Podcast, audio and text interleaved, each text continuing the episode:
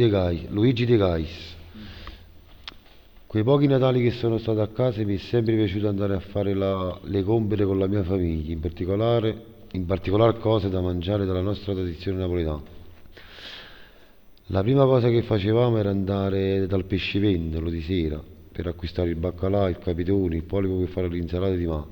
Mi divertiva ad andare in giro ridendo con la mia famiglia per le strade della mia città, la Pignasecca, via Toledo, fino ad arrivare a piedi a San Giorgio Armeno, la via dei Presepi, ad ammirare le botteghe illuminate degli artigiani dove è possibile trovare statuine di personaggi non solo della scena della nascita di Gesù, ma anche personaggi d'attualità come politici, calciatori, cantanti ed attori. Riprendevo quanto facevo da ragazzino con mio padre e mia madre e con i miei zii.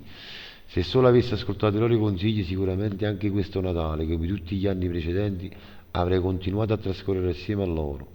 Ricordo il pranzo di Natale ricco di pietanze della tradizione che portava inevitabilmente alla fine il momento del abbiocco e alla, co- e alla cosa si poteva fare per rianimare la situazione.